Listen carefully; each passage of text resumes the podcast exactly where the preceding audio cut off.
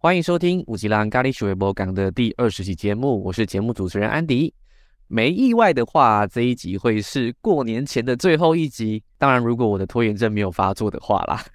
回顾过去这二十集啊，有一个人我打从心底认真的感谢他，在很多次的访谈准备过程当中，多亏有他在，让我能够持续不断坚持更新，到现在五个月左右的时间了。好啦，废话不多说，让我们热烈欢迎今天的来宾——吴吉良的气化小帮手、宝藏女孩婕妤。欢迎婕妤。Hello，大家好，我是婕妤。好，吴吉良的听众大家好。首先的话，请婕妤帮我用三个关键字来介绍自己目前身份也好、状态也好，或者是也跟大家聊聊你是做什么的。好了。好啊，其实我自己本身的正职就是行销企划，在整合行销公司。那我自己如果用三个关键字来定义的话，我觉得可以用其中一个是我自己的兴趣，包含说是第三阵 A.K.A 运动女孩，另外一个就是呃，希望是做一个温暖也懂得感恩的人。但最后来讲，其实应该是比较偏向说，我是一个蛮随和，然后偶尔也会有三分钟热度的状态。对，那其实自己平常在做行销的过程中，我觉得都是一种学习，因为从毕业之后就一直都是在。整合行销公司这边做一个企划，然后从之前可能是公部门的对口，然后呢到现在就是会跟一些企业做接洽，从提案，然后一路的做执行，包含说一些记者会、社群，然后呢或者说颁奖典礼这类的实体活动，然后还有一些。呃，影片拍摄啊，甚至是呃论坛相关的，其实我觉得行销的世界蛮大的，我们会接触到的客户产业都没有特别去做局限，所以我蛮喜欢现在这份工作，然后呢也很乐于的接受一些这些挑战。对，没少讲的，就是我的 podcast 计划。对，就是你也是因为之前自己的企划的这个工作的关系，然后也意外的就是接触到了，就是可以参与安迪 podcast 这个企划幕后的一个小小编的角色。也会就是呃跟安迪聊聊说，那在人物访谈部分，因为之前过往也有一些采访运动人物角色的经验，然后呢就是运用自己这个文笔相对于还不错的一个概念，然后呢就是可以帮他写一些访纲，然后呢去做讨论，说诶那我们要怎么去做一个切角？其实我觉得蛮感谢就是这一些的历练，然后包含说在之前嗯写一些运动文章啊，然后呢到现在的企划工作。就是一路走来，其实我都觉得这个是一个应该说是刻意练习，然后呢去达到的一个状态，就是没有说呃今天一步的去达成，而是就是每一个累积我都蛮去愿意的去尝试跟克服，还有面对。那我觉得提到了另外一个刚才我讲的，就是我的关键字有一个叫做第三镇 A.K.A 运动女孩。那我觉得我本身是一个蛮喜欢运动的人，大概是从大学之后开始发现这件事情。然后从一开始可能是接触跑步啊，然后呢有长达了大概三到四年的都在练习跑步，然后就是也去会比赛一些半马，就是在全台湾就是到处跑，各个乡镇都跑过。然后呢，就是跑半马，然后呢，也有机会的去到了名古屋，参加了人生的第一场马拉松。对，那我觉得那个地方就是那时候其实蛮意外，就是原本只是想要抱持的一个，想说抽抽看，因为那是日本的名古屋女子马拉松，然后不然就抽到了，因为其实几率蛮高的，大概五十趴，因为全女子，然后大概五十趴的人就是都可以抽抽中，然后呢就成全了第一场人生的第一场的马拉松，然后也带着家人就是一起。记得马拉松的一个机会，然后呢就去旅游这样，然后接着就是因为工作的关系，蛮想说转换一个自己不一样的运动项目，接触了登山，然后也因为就是算是工作的关系，想说。哎，登山不知道是一个什么样的感觉。来到了，就是先去参加了商业团，然后呢，我的第一座山其实就是雪山山脉，台湾的第二座山。所以我其实说第三镇这件事情，我更想要定义自己是一个擅长爬白月的人。这件事情听起来好像蛮骄傲的，但是其实好像一路走来也是这样，就是我都专挑白月在爬。那我觉得就是三千米以上的世界，就是真的跟我们在平地上面看到的视角啊，还有高度其实不同，甚至是在那个当下你。去感受说，哎，自己用双脚去感受台湾的这个美的时候，原来就是自己是可以做到的。原来台湾真的很美。大家可能只是比较多的人是用影像的角度去看台湾，不管不管是之前的看见台湾也好，或是一些影集等等的。但是当有一天你自己能用双脚去走遍台湾的山脉的时候，那份感动真的是只有自己可以懂而已。目前也还持续的一直爬着，大概也累积了四十五座的百岳，然后今年也四十五。对，四十五。今年持续的想要往这个方向去突破那个数字，但其实对于我而言，就是爬山是一件很快乐的事情，没有说一定要去追求完百这件事情。但如果能推进数字这件事情，其实也蛮不错的。我觉得就是给自己的一个挑战啊。也许不知道不知道还会爬多久哎。好哦，蛮特别是，我只有听过高山症，什么叫低山症？就是下来之后就不正常就对了。高山症人家讲是上山之后会有一些不适应的状况叫高山症嘛。那如果是低山症呢？你怎么样定义低山症这件事情？哎，听众朋友应该很好奇。第三阵其实我觉得算是山友界蛮常开的一个玩笑，就是大家都就是在上山的时候呢，会觉得说啊爬山好难好累，然后呢再也不爬山了。然后下山的每隔一个礼拜呢，就会说哎那下一次去哪？哎下一次要爬几天？下一次我要去哪一座山？然后就开始就是紧密的又去讨论那个行程。我们山友在山下的时候就希望说，哎三千米的空气真是太赞了，就是完全没有讯号干扰。所以一当你回到城市的时候，你就会发现天哪！好不适应哦，工作的讯息，然后呢又好吵，还是整个环境都觉得不太对劲。就是因为山上给你的一切真的是呃太美好了，然后你会希望说，哎，在山上的你是一个很自在、很活在当下、一个很简单的一个过程。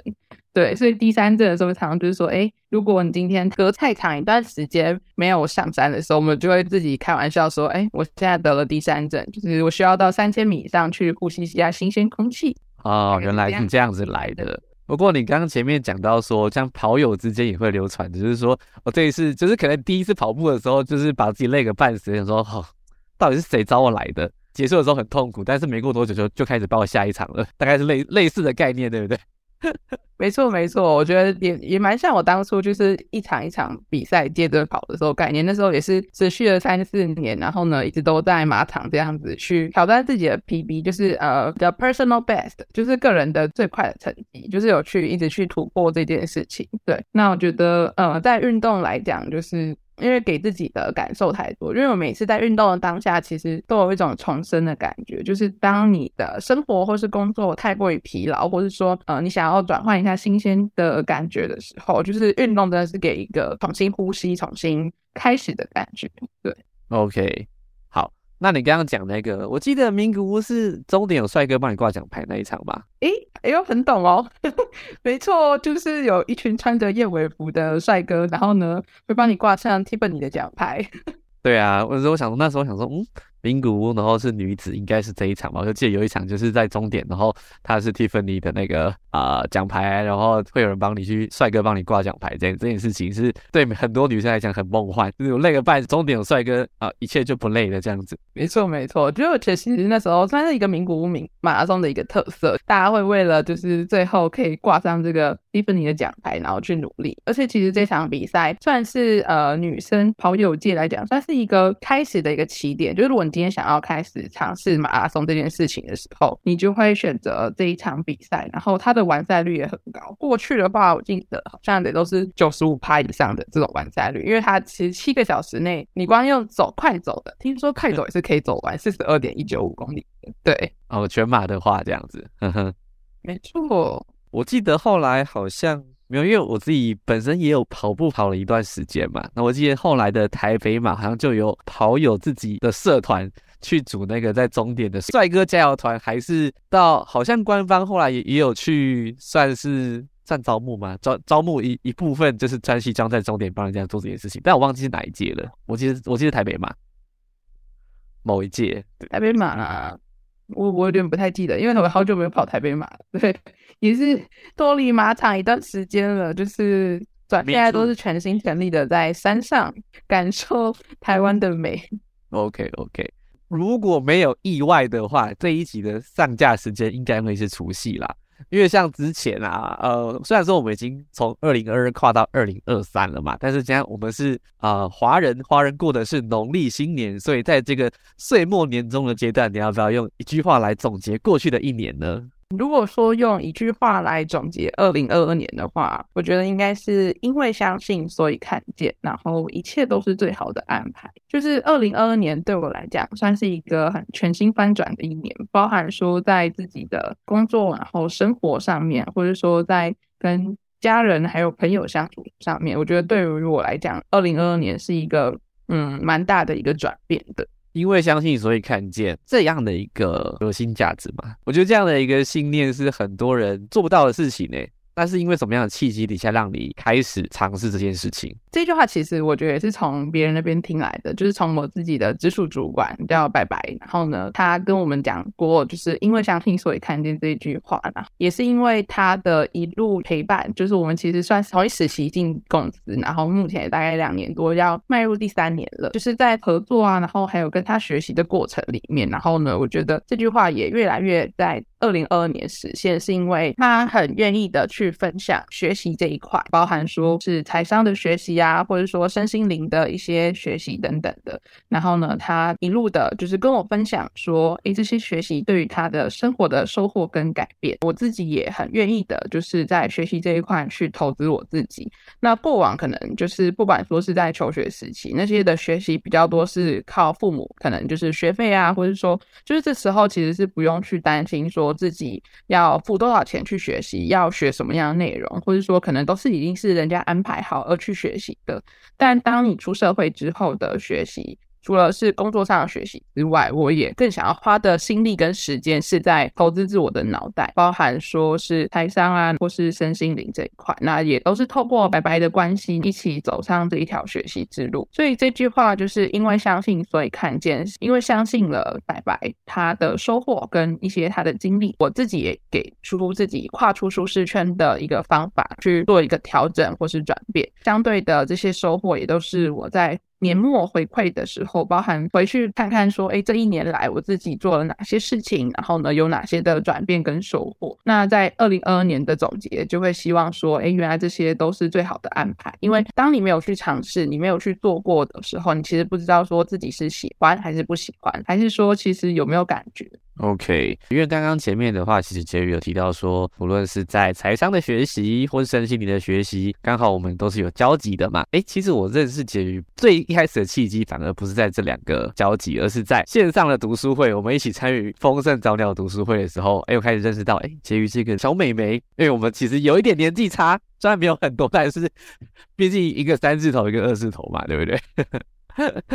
好。所以，当我们共同在这个学习的道路上开始投入学习的过程啊，你觉得对你来讲啊，过程当中有哪一些突破啊、转变或者是收获？哦，就像安迪刚刚讲的，就是我们这一开始的相识其实是从早鸟读书会开始。那当时我自己会想参加读书会，也是因为看到朋友的现实动态分享，就觉得哎，有一个线上读书会，一个团体，让你有一个阅读的习惯，它又是早起。就是我们每周一、三、五，然后早上六点到六点半一起在线上去做一个读书陪伴共读的一个过程。我觉得这件事情是过往我的人生经验里面没有出现过的。那我也很想要去尝试。是以前对于我而言，读书其实好像是一件呃被逼着做的事情，或者说就是以前如果是在准备考试的状态下，读书会比较像是被逼迫的。但实际上，因为爸爸的关系，其实他蛮喜欢读书。那我们家以前算是一个小的图书馆，读书这件事情在耳濡。木染之下，其实也会发现说自己其实是喜欢读书的。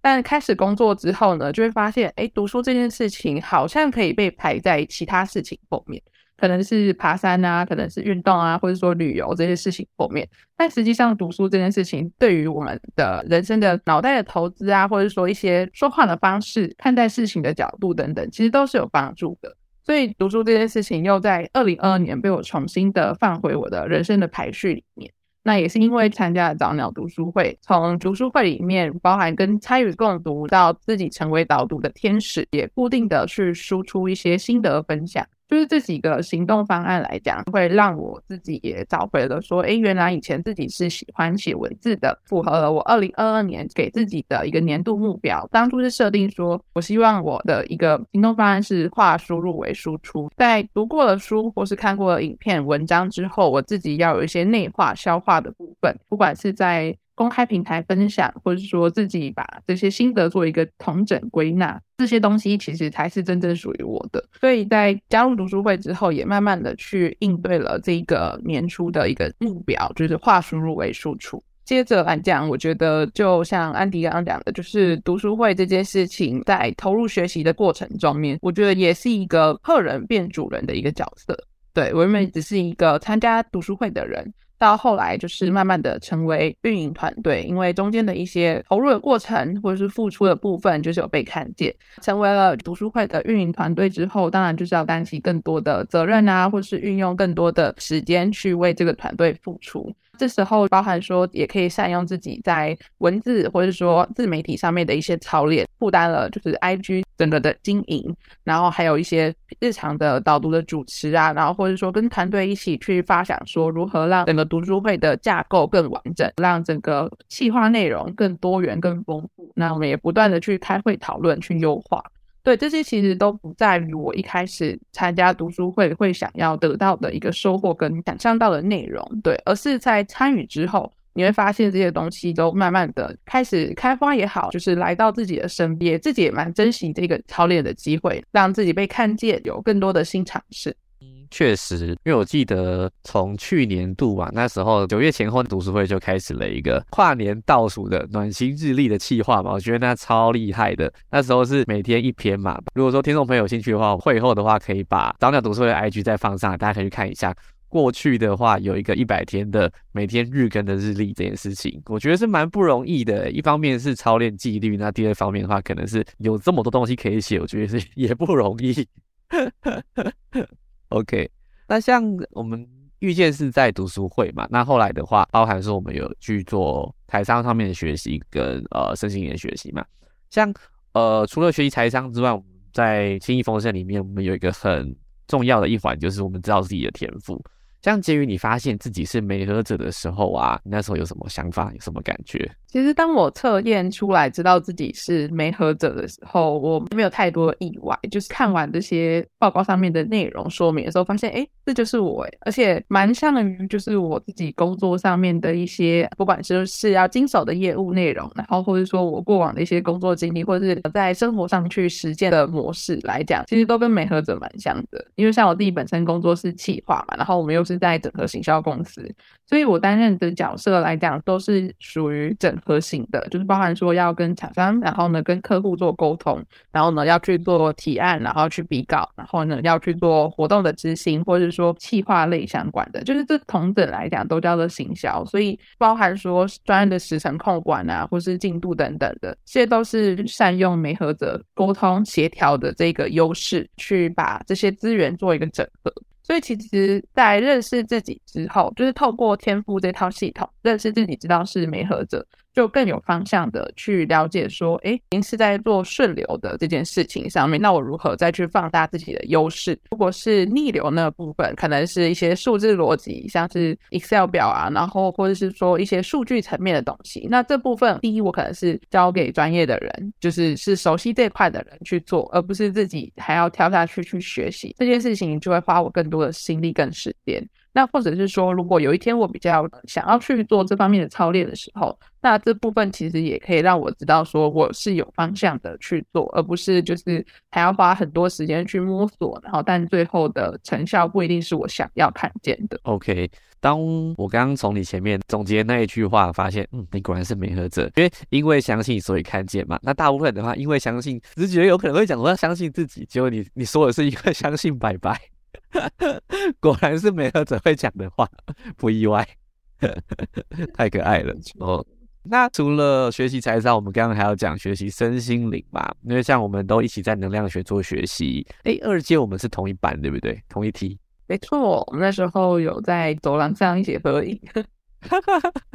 好啊，那你觉得走入能量学的这一段过程当中，对你来说，你觉得最大的收获是什么？目前为止，最大的收获，我觉得应该是我跟爸爸的之间的感情有拉近了。因为以前就是，其实，在还没有接触到能量学之前，我们家的生活模式应该算是，因为我们家有四个人，就是爸爸妈妈，然后我跟弟弟，那弟弟是小我四岁的。然后呢，我们其实以前的生活方式都是一个三比一，就是我不知道大家的家里是不是也是这样子的一个组成，就是我跟妈妈还有弟弟，我们会是一个莫名的形成了一个小团体、小队。然后呢，爸爸因为本身自己就是比较算是。呃，内吞型的，就是他可能有一些心事，然后呢不会去跟大家讲，包含说这个大家可能是家人，那过往可能是因为工作压力的关系，把这些心事都放在自己心里去承担，然后不愿意的去跟人家说，所以有时候家里其实气氛是一个很低气压的状态，或是说没有话讲，那大家都是各过各的生活，包含说大学之后可能大家都各自有自己的事情要忙啊，工作啊等等的，就没有太多的交集，那这件事情其实也会。会慢慢的淡化了家人之间的感情，直到了上了能量学之后，才有意识的去了解到说，哎，陪伴家人有多重要。那这个陪伴其实不是只有说，哎，我陪在你身边，然后呢就叫做陪伴，而是有品质的陪伴是。呃，更深层的互动，去了解到说，哎，爸爸今天需要什么，或是爸爸其实内心在想什么。透过能量学这件事情，我的行动有更明确、更有意识的去了解说，哎，原来爸爸今天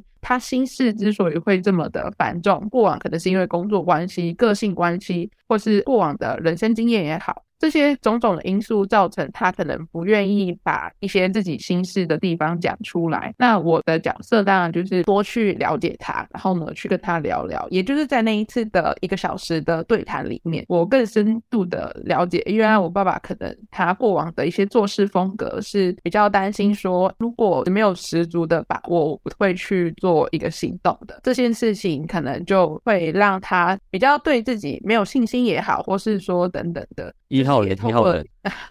有可能吗？诶，好，那有可能就是对这件事情，对自己的决定啊，或者说行为没有太多的把握的时候，不会去做一个行动。那这件事情就是过往，我发现我完全不认识他，我完全不知道他有这样子的一个个性。那在那一次的聊天过后呢，也越来越知道说，诶，他想要的是什么。在有品质的陪伴，就是一开始过程一定不会如此的顺顺嘛，因为毕竟二十几年来的状态都是这样子。当自己有意识要去做一个行动跟改变的时候呢，过程是一定蛮痛苦的。包含我那时候自己要一直去平复一下心里的那个落差感，然后呢，要去安慰自己说，哎，这些都是经历，然后这些都是过程。你要去想到说，做完了这些事情之后呢，它可以带来什么样的收获啊、感受啊，种下陪伴的种子也好，这个是。情我觉得真的是有慢慢的去累积这个能量，直到六月跟爸爸聊完之后，慢慢的爸爸也愿意的去跨出说，哎，原来家人是关心他的，是有爱他的。因为在那之前，其实他也是属于不讲话的阶段，就是我们家里各过各的，然后妈妈也是，妈妈跟爸爸也都是不讲话的。比如说过往大家各过各的生活，那在那个过程之后呢，就开始爸爸也愿意主动的开始说话。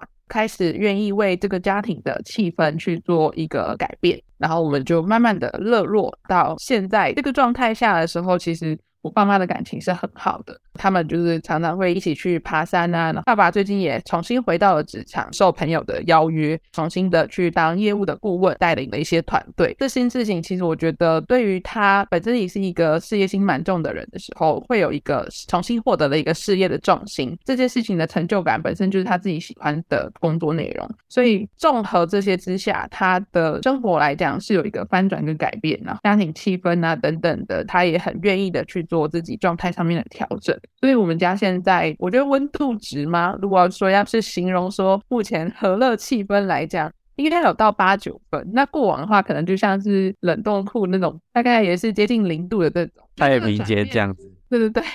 这个程度的转变，我觉得自己回头再去看的时候，我觉得收获蛮多的。因为我没有想过说，原来就是此端改变，彼端改变，所有的行动都是从自己有意识去觉察、去发现，开始立下一些行动方案。即使这个行动方案是微微的小小的进步，通过刻意练习，去慢慢的达到自己想要的那个状态。嗯，没错，我们刚读完刻意练习没有多久。所有读的书都是可以应用在生活里面的呢。要有行动方案。好，没错。其实像刚刚简宇讲的，我们外面世界没有别人啊，其实都是自己的投射，所以真的要改变别人的话是神经病，改变自己开始吧，比较简单。以前我觉得都会觉得说，哎，改变的应该要是别人，为什么是我自己要改变？为什么不是他改变，而是我要改变？就是我觉得这件事情在思维上面的翻转也蛮重要，是透过了一些学习一些事情的参解，然后认识之后说，哎，原来真的所有的改变都是出自于自己有没有这个心，有没有意愿去做一个调整？因为当你自己不愿意去做这些改变跟调整的时候，什么事情都不会发生，什么转变都不会出现。其实我觉得蛮难得的是，在结于这个年纪的人会愿意开始投入学习，而且算是蛮大量的学习。因为想当初我在那个年纪的时候，我们哎，我们的到底有没有差很多？应该是还好啦，大概也不到十岁了，反正就是二十几岁那个时候，可能还没有想到这么多。说实话，但我觉得很难能可贵的是，结于刚好有了一个引路人，相信白白，所以这一切就发生了。所以结于，你觉得从学习前后对你来说？整体的转变上来讲，好了，你们帮自己归纳几个你自己在学习前跟学习后的一个转变重点。我觉得在学习的 before and after 这件事情来讲，就是除了刚才前面提到，因为相信所以看见，相信了白白的引领，相信自己其实是可以有一些改变的。但是我觉得这些改变都是因为来自于说自己是有意识的去觉察，然后去提高了这些观察啊、悟性啊等等的。再加上说，哎，透过了这些觉察之后，发现说，其实自己在生活里面，或者说在一些工作上面，可以去做哪些调整。那这些行动方案去执行之后，了解说，哎，做跟想其实是一个很大的差别。就是我们都只有想到，但是离做到是一个很大的距离。想到加做到才会真正带来转变。也相信自己说，在这个过程中是可以去迎接更好的自己，成为自己喜欢的模样。学习的这条。路上其实没有所谓的终点，它其实就像是一个无止境的过程。每一次的学习对于我来讲，都在不一样的觉察，然后发现说，哎，原来还可以从哪一个方向再去做调整，去做一个修正。我觉得说到 before after 来讲的话，比较大的应该真的是觉察跟有意识这件事情，就是你会开始留意到说，此刻自己的状态或者是发生改变的是什么。开始看自己啦，以前都是看别人，所以很容易无意识这样子。没错，以前的话可能真的就是觉得，哎，应该都是别人的事，但实际上也是因为阅读学习过后，发现说很多事情真的是在自己身上，然后，愿意去开始做调整，去做一些改变之后，这些东西就会慢慢的回到自己身上。其实我也蛮相信说，哎，一切都是最好的安排，这些东西是会相互吸引的。就觉得也蛮像之前有提到说吸引力法则，同频相吸。那我之所以会获获得学习上面的这些收获，也来自于包含说，不管是白白学院，或者说能量学上面的一个相互吸引。能量是一个很神奇的东西，默默的都会引领来到你的身边，会带给你一些很特别的收获。OK，好，那听完之后就觉得，嗯，学习 CP 值还蛮高的啦。有机会大家也要认真学习哦。什么奇怪的结论？好，那再我们聊聊运动好了。因为像刚刚杰宇有提到说自己的话呢，从跑步到登山的过程啊，慢慢的爱上运动这件事情。那你觉得在这个过程里面呢，有没有发生过什么自己觉得是经典或者好玩的事情，来跟我们听众朋友分享一下？点跟好玩嘛，那我觉得我各讲一个好了，就是跑步跟登山，就是我觉得都蛮多故事的。那如果真的要特别跳出一些印象深刻的故事来讲，跑步这件事情，其实到现在我都还是会持续的去跑，只是我现在比较定义自己是一个佛系跑者，就是没有特别 特定说。哪一场比赛，或是一定要跑到什么样的时间内的这个目标，就是我觉得它比较像是一个日常的锻炼。在之前就是很热衷于跑步这件事情来讲，我觉得做过一件就是一辈子应该都不会忘记的一件事，就是我们那时候参加了接力环岛跑步，我们花了十七天的时间，然后呢，就是三个人一个队伍，那时候算是一个品牌，它在新进台湾的时候的一个。亮相的一个机会，那他们就是举办了这个跑步环岛的一个计划，然后呢，找了一群大学生参加这个计划，透过从台北出发，然后一路跑跑跑跑跑到就绕一整圈，然后呢，总共是十七天，然后每天大概平均女生来讲，大概也是十到二十公里不等。然后大概都是从早上五点，就是天还没亮的时候就出发，因为那时候我们跑的时候时间是夏天最热的时候，八月底到九月初，台湾最热的时候。所以呢，为了避免中间发生不好的事情，所以呢，我都是已经最后就是习惯说，哎，三点闹钟响，起床要准备收行李；五点要准备起跑；十二点差不多就是今天收工这样子。这样你的一个生活节奏持续了十七天。那我觉得那一段时间就是一个很全然说，你的生活里面就是只有跑步、吃饭、睡觉、休息，就是这四件事情。你只要很安心的做完这四件事情，一天其实就很单纯的结束。那当时就是也是保持着说，哎，有机会来去试试看。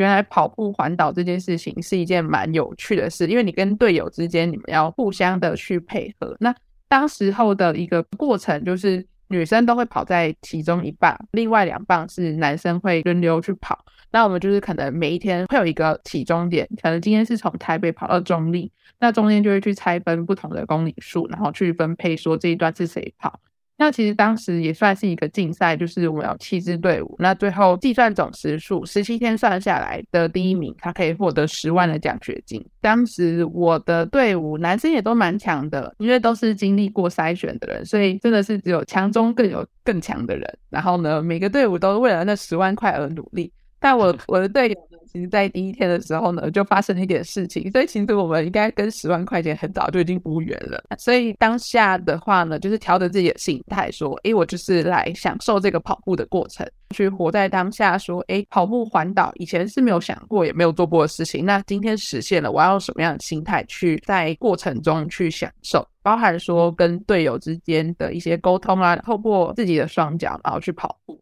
那可能有些人会想说，哎，那你没跑的时候在干嘛？就是，哎，我们就是坐车，我们就是坐车跟着队友一起跑步。那这时候的状态就是说，哎，队友在旁边跑的时候，我们就是坐车，然后呢去帮他加油，帮他补水也好。就是我觉得那是一个团体合作，然后队友之间的情感会更加的紧密。那到最后十七天结束，我们是跑进中正纪念堂。大家都是相拥而泣，真的很感动。因为十七天以来都是只有互相的去扶持啊，一起去完成这个任务。那过程中有人受伤，有人身体不舒服，或是跑不下去。因为其实对于身心灵也算是有一定的煎熬，尤其是那些想要拼十万块奖学金的队伍来讲。对，那其实大家都是为了这个情感，然后不管是对于跑步的热情啊，或者是对于团队的紧密等等，就我觉得那那个十七天的过程里面，给我这辈子算是一个很大的收获。在大学的。这段时间有机会去做一个这样的尝试，了解。所以这个是跑步的部分嘛？这个部分我我蛮心有戚戚焉的，因为我参加过两种不同类型，但是跟刚刚杰宇提到相似的一个活动。第一个的话是蛮变态的，它是从富贵角跑到鹅卵体八天的草马，就一样。你刚刚讲那个什么早上起床要让自己起跑，然后跑到终点之后，反正那个东西就是哦，马上鸡皮疙瘩起来。难怪我今天要来这边访问你，真的是很同频哎。那八天，这就是因为本来就没有想过要拿名次，就想说，嗯，可以跑完，趁那时候刚退伍嘛，有一点时间的做一些可以值得说嘴一阵子的事情啦，不会是一辈子，但是会是一阵子，因为一辈子应该还会有更大目标，那就觉得，嗯。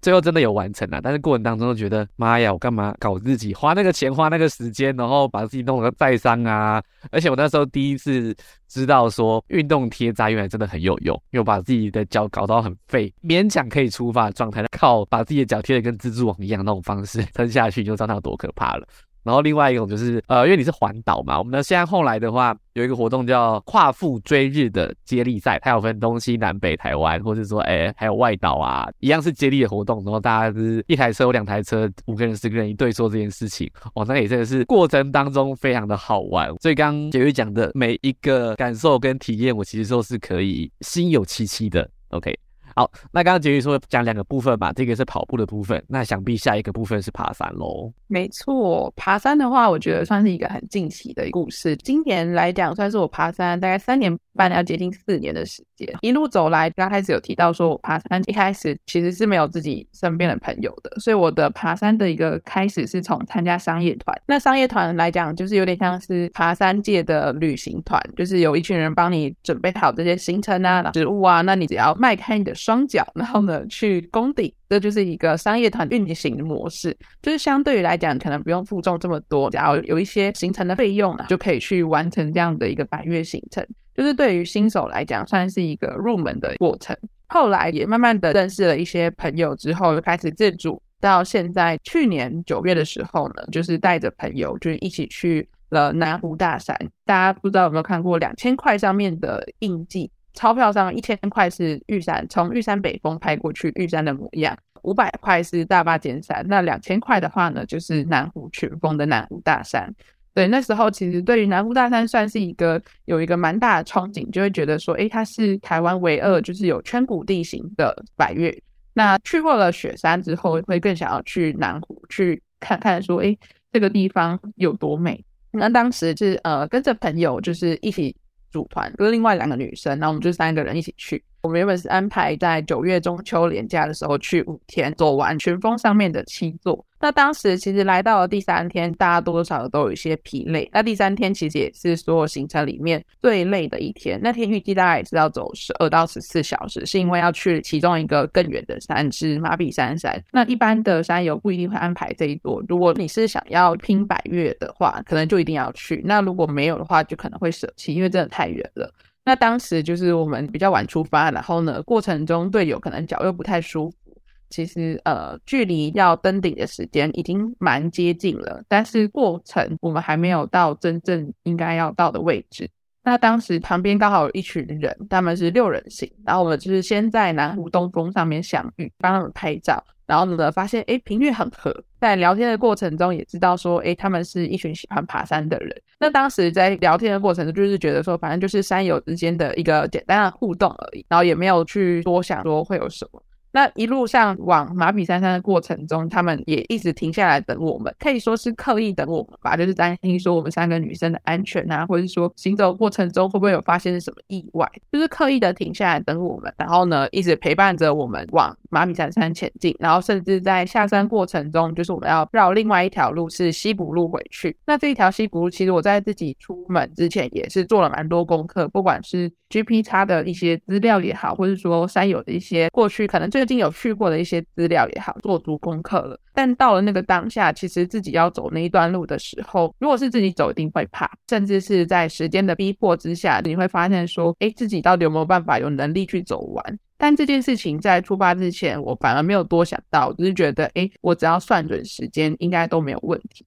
那当时就是因为这个六人行顾及我们女生的安全，然后就把我们夹在队伍中间，然后陪着我们一路走回溪谷，一路从西谷的路，然后呢沿着上攀，然后去取水，走回山屋这样子。那其实我们在那个当下是一个陌生到认识到相处的一个过程，就大家可能会想说，哎，山友之间如果不认识的话，会这么的热情帮你吗？所以我觉得也可能是因为大家有一个爱山的一个心，愿意的手心向下去做一个付出跟帮忙，他们也很愿意的跟我们分享一些山上的知识，然后或者说在遇到一些山上的问题的时候要怎么解决。就是我觉得缘分来的时候，你真的是挡都挡不了。原来山友之间是可以互相帮忙的。我觉得后来事后回想说，如果没有他们的话，其实我不一定有办法平安的下山。就是在时间内，因为当天其实回到圈谷的时候，已经傍晚六点，就是太阳已经陆陆续续下山了。那如果今天没有遇到他们的时候，我们会不会就可能是摸黑也好，或者说中间可能会发生什么事情？其实是我没办法想象的。其实我们下山之后呢，也蛮感动，他们很愿意的，就是带着我们一起上山，找我们去吃庆功宴啊，或者说，就是我觉得那个情感在过程中是一直去累积的。我们就是一路从陌生到认识。到接下来，这些很多东西都是出自于感恩。当你今天有这份念力在的时候，就会吸引到同频的人。我们在整个爬山的过程中间，就是去交换一些自己的对于山的想法，或是之前爬过的一些经验等等。就我觉得像是跟一个喜欢山的长辈在学习，就是他们也很愿意的把他的经验做一个传承。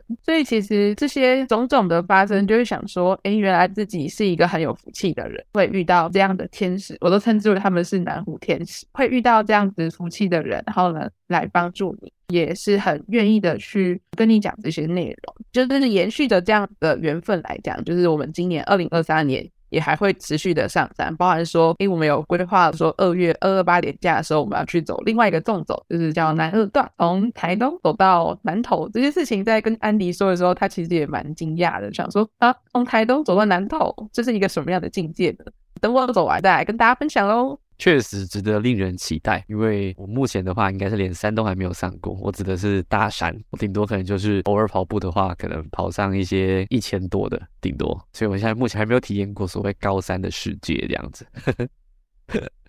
有机会啦，我觉得验一下高山，因为我觉得其实如果有些人喜欢山的话，是可以从合欢山做一个入门的，因为合欢山它是开车就可以到，包含说上面也有五座山，然后有不同等级，包含主峰啊、东峰这些，其实都算是一般人，你如果有准备好，有稍微了解一些高山的知识之后，是可以去做一个尝试跟挑战的。那慢慢的从这边去做一个入手，参加一些商业团，或者是如果刚好你身边有一些爱山的朋友，可以带着你一起去做一个挑战跟尝试。那慢慢的，如果你真的喜欢的话，就会走入高山的世界喽。听说也是个前坑，让我想想，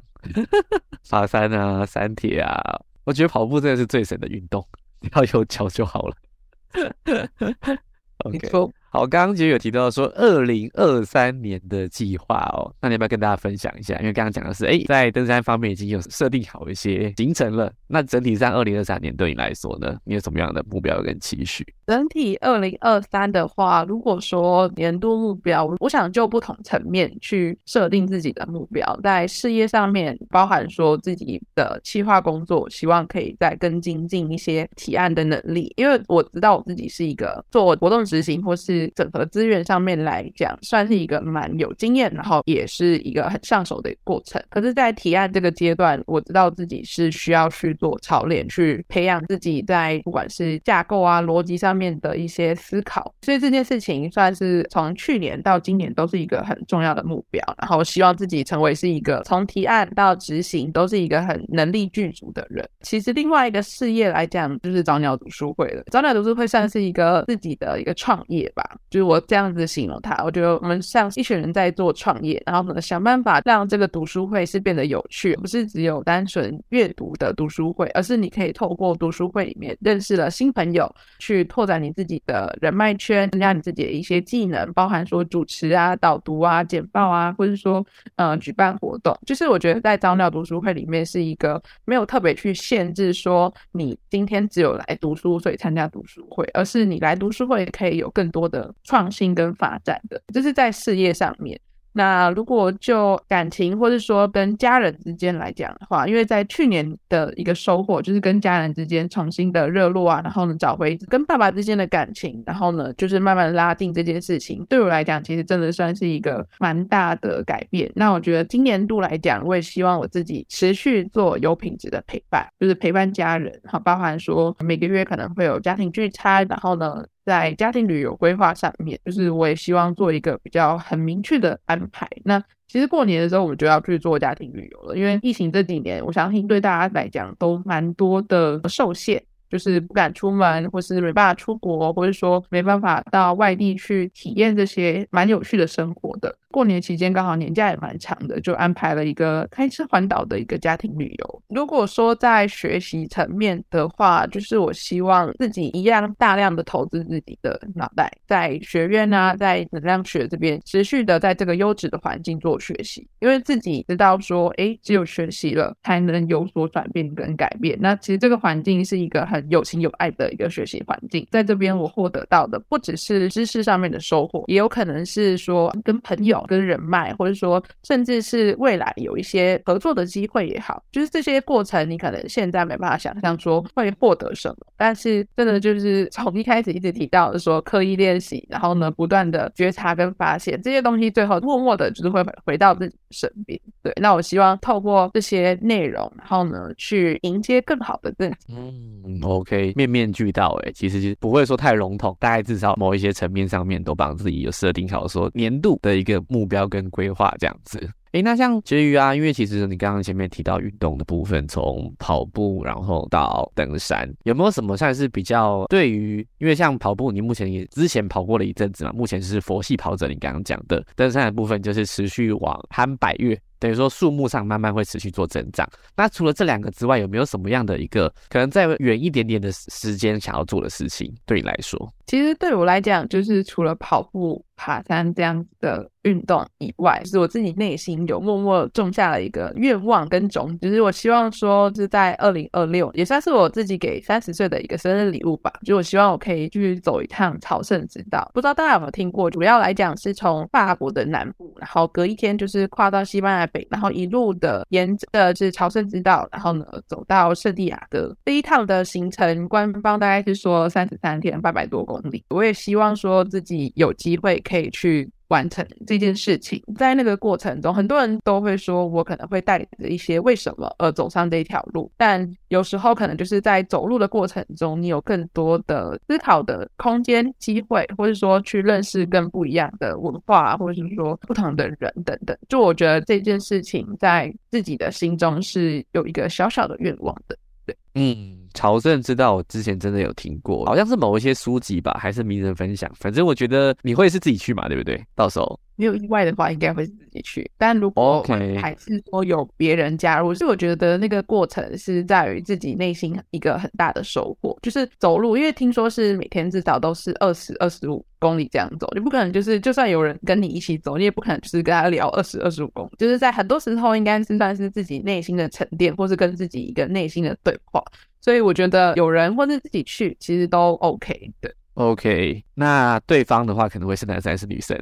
八卦起来了，就没有限制喽。看那时候哪一个缘分会来到我的身边喽。OK，OK，没事的，到身边也都是最好的安排。没错，没错。OK，好啦，虽然刚刚在讲年度的时候没有提到吴奇堂，有点小心寒了，没有啦，开玩笑。没事没事，不要往心里去，我只是说说而已。但我相信接下来我们还是会会是很棒的 partner，我相信。好哦，那今天的话很谢谢婕妤吼，我觉得如果说这个节目能开成，第一个我要感谢是陈琳，第二个我就是感谢你，因为他的话就是那零到一的过程，那接下来就是一到 n 的过程，那不能没有你，我真的很谢谢你。OK，好哦，以上的话是今天的节目，我们谢谢婕妤。如果对于这一集节目啊有心得或想法上的启发，可以在 Apple Podcast 评论上面给我们一些反馈哦，或者是说有其他想要敲碗的题材，甚至像之前毛遂自荐的来宾们一样，有想要跟五吉亮分享的主题，也可以私讯节目的 IG。五吉亮听众朋友，我们就下回见喽，拜拜。